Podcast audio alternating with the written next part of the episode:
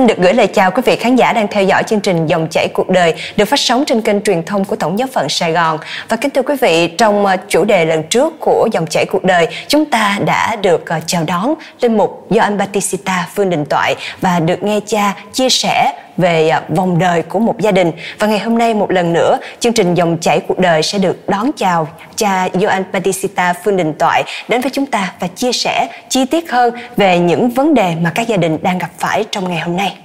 Và kính thưa cha, à, rất cảm ơn cha đã dành thời gian đến với chương trình dòng chảy cuộc đời ngày hôm nay ạ. À. Chào Như Yến, xin chào à, quý vị à, khán thính giả của kênh truyền thông Tổng giáo phận Sài Gòn.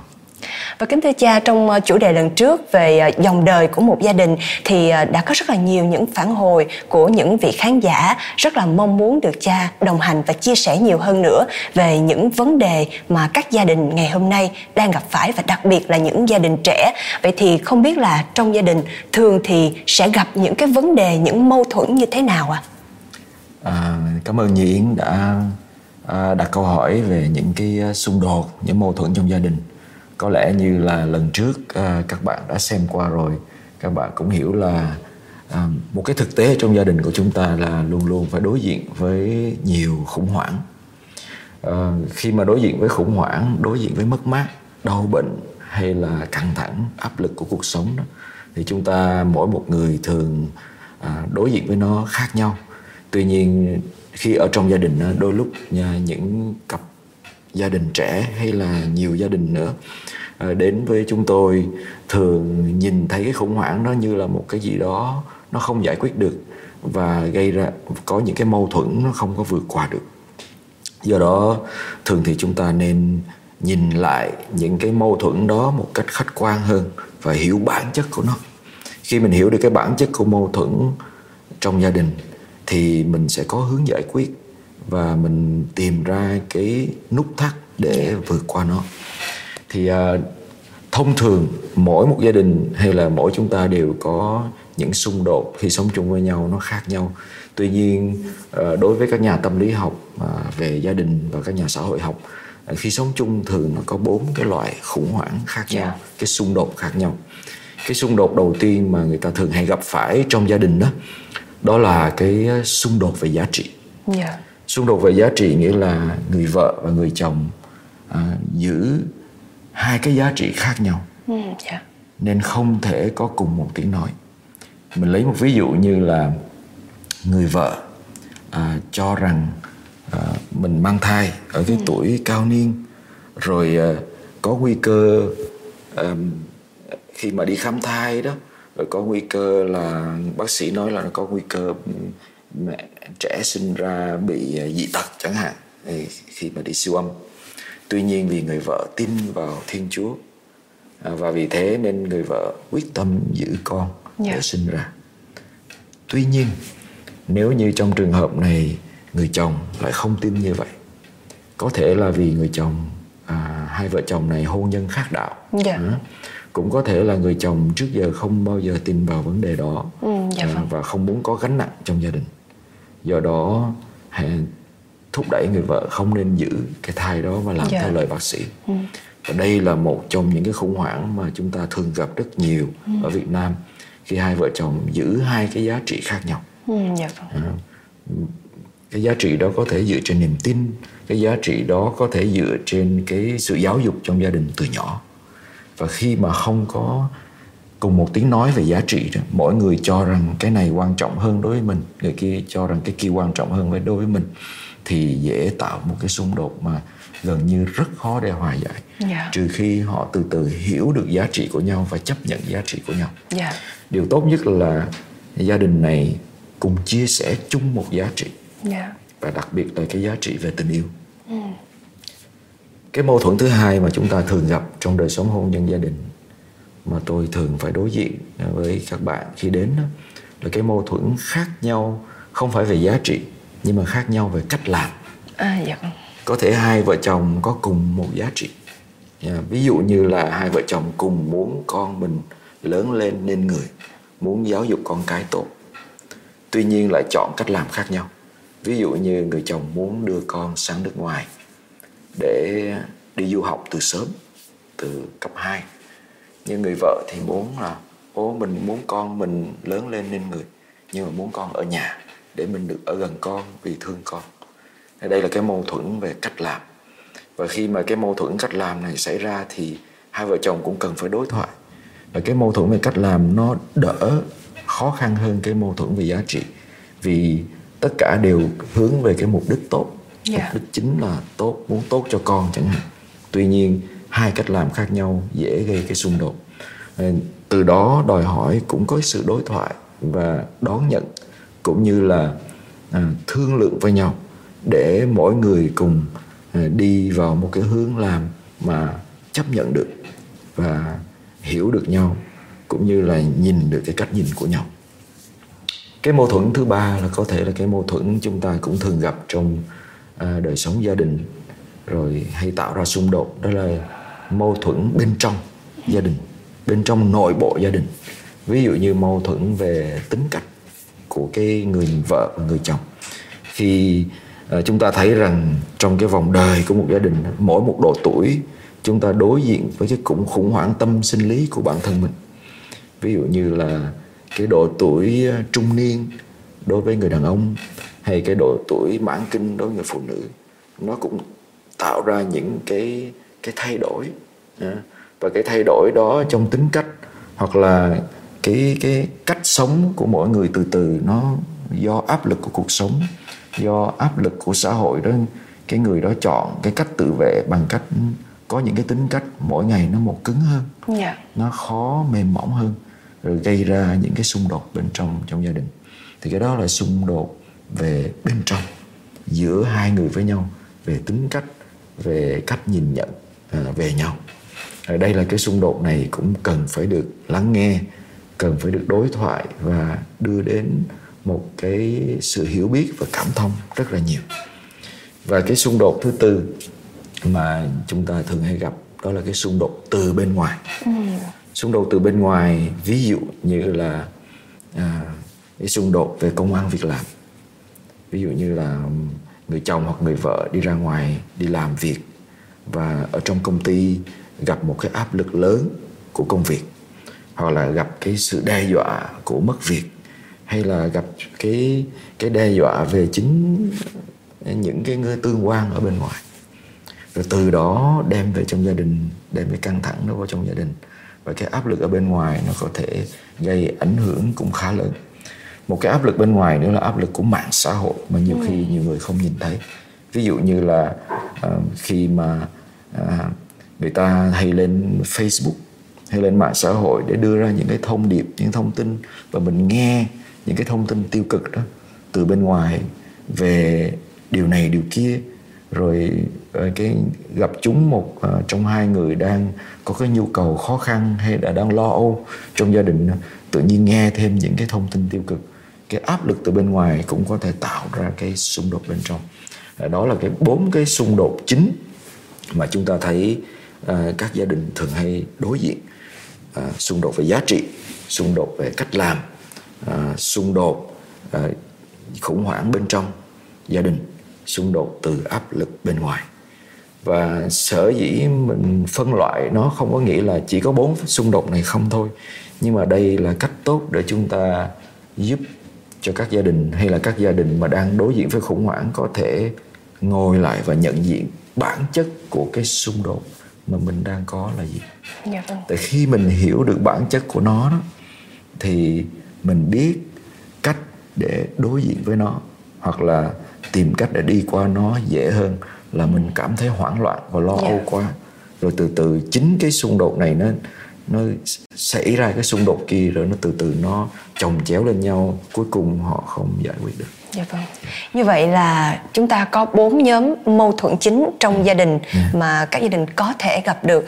Nhưng mà tuy nhiên ở ờ, mỗi một cái nhóm mâu thuẫn như vậy sẽ có một cách giải quyết riêng hay là chúng ta sẽ có một quy tắc chung cho cả bốn nhóm mâu thuẫn này thưa cha? À, đối với mình thì là nó cũng có những quy tắc chung và cách giải quyết riêng.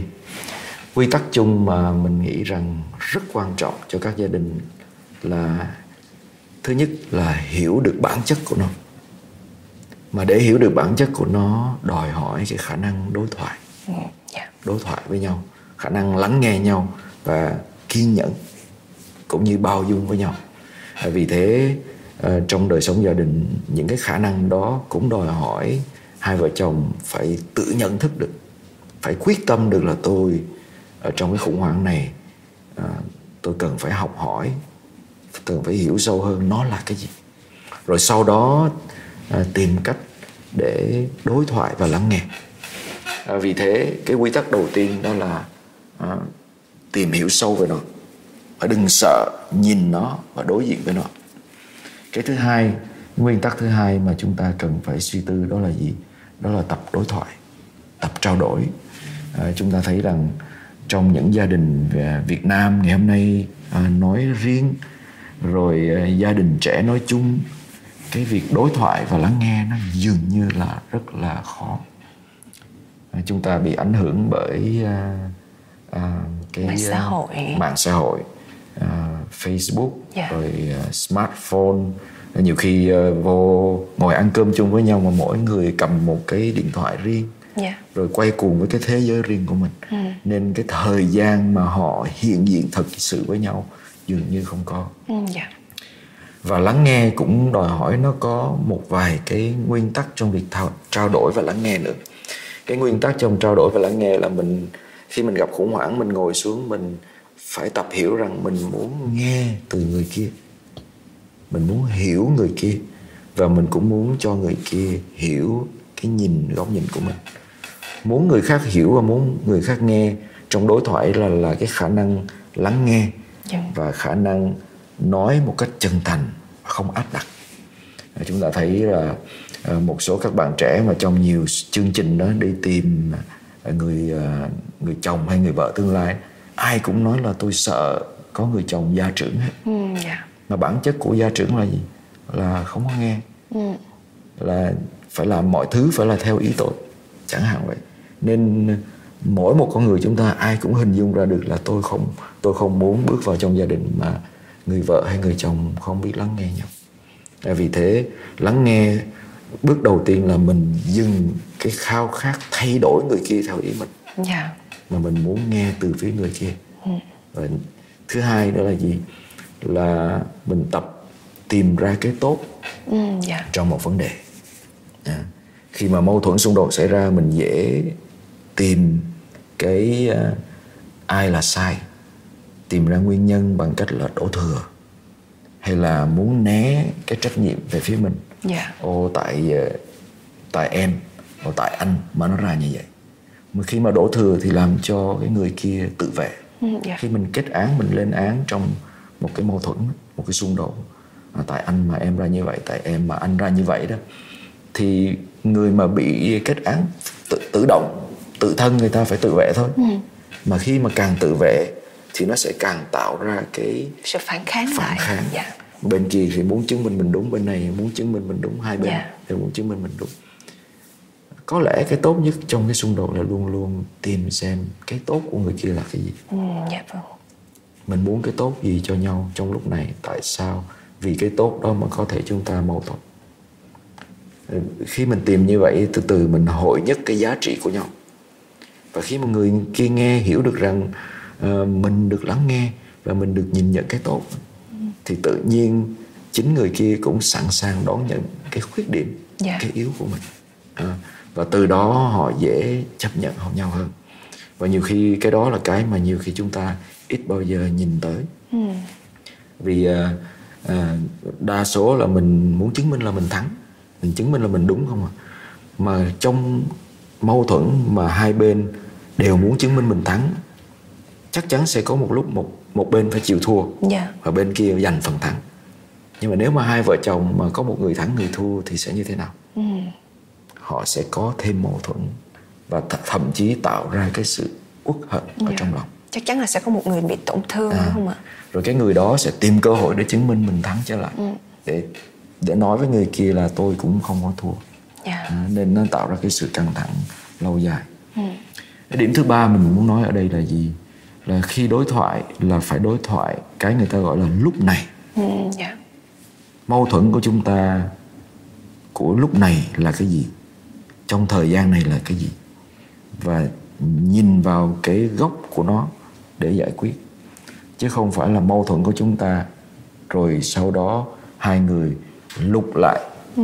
những cái khuyết điểm trong quá khứ để chứng minh và cái đó là cái mà làm cho à, hai người dễ tạo ra những mâu thuẫn nhiều hơn yeah. Dạ. vì nhiều khi trong đời sống vợ chồng đó ờ, ai cũng có cái khuyết điểm hết nhưng mà vì à, cuộc sống rồi vì cái áp lực cuộc sống cũng như là vì yêu thương nhau thôi họ bỏ qua yeah. Dạ.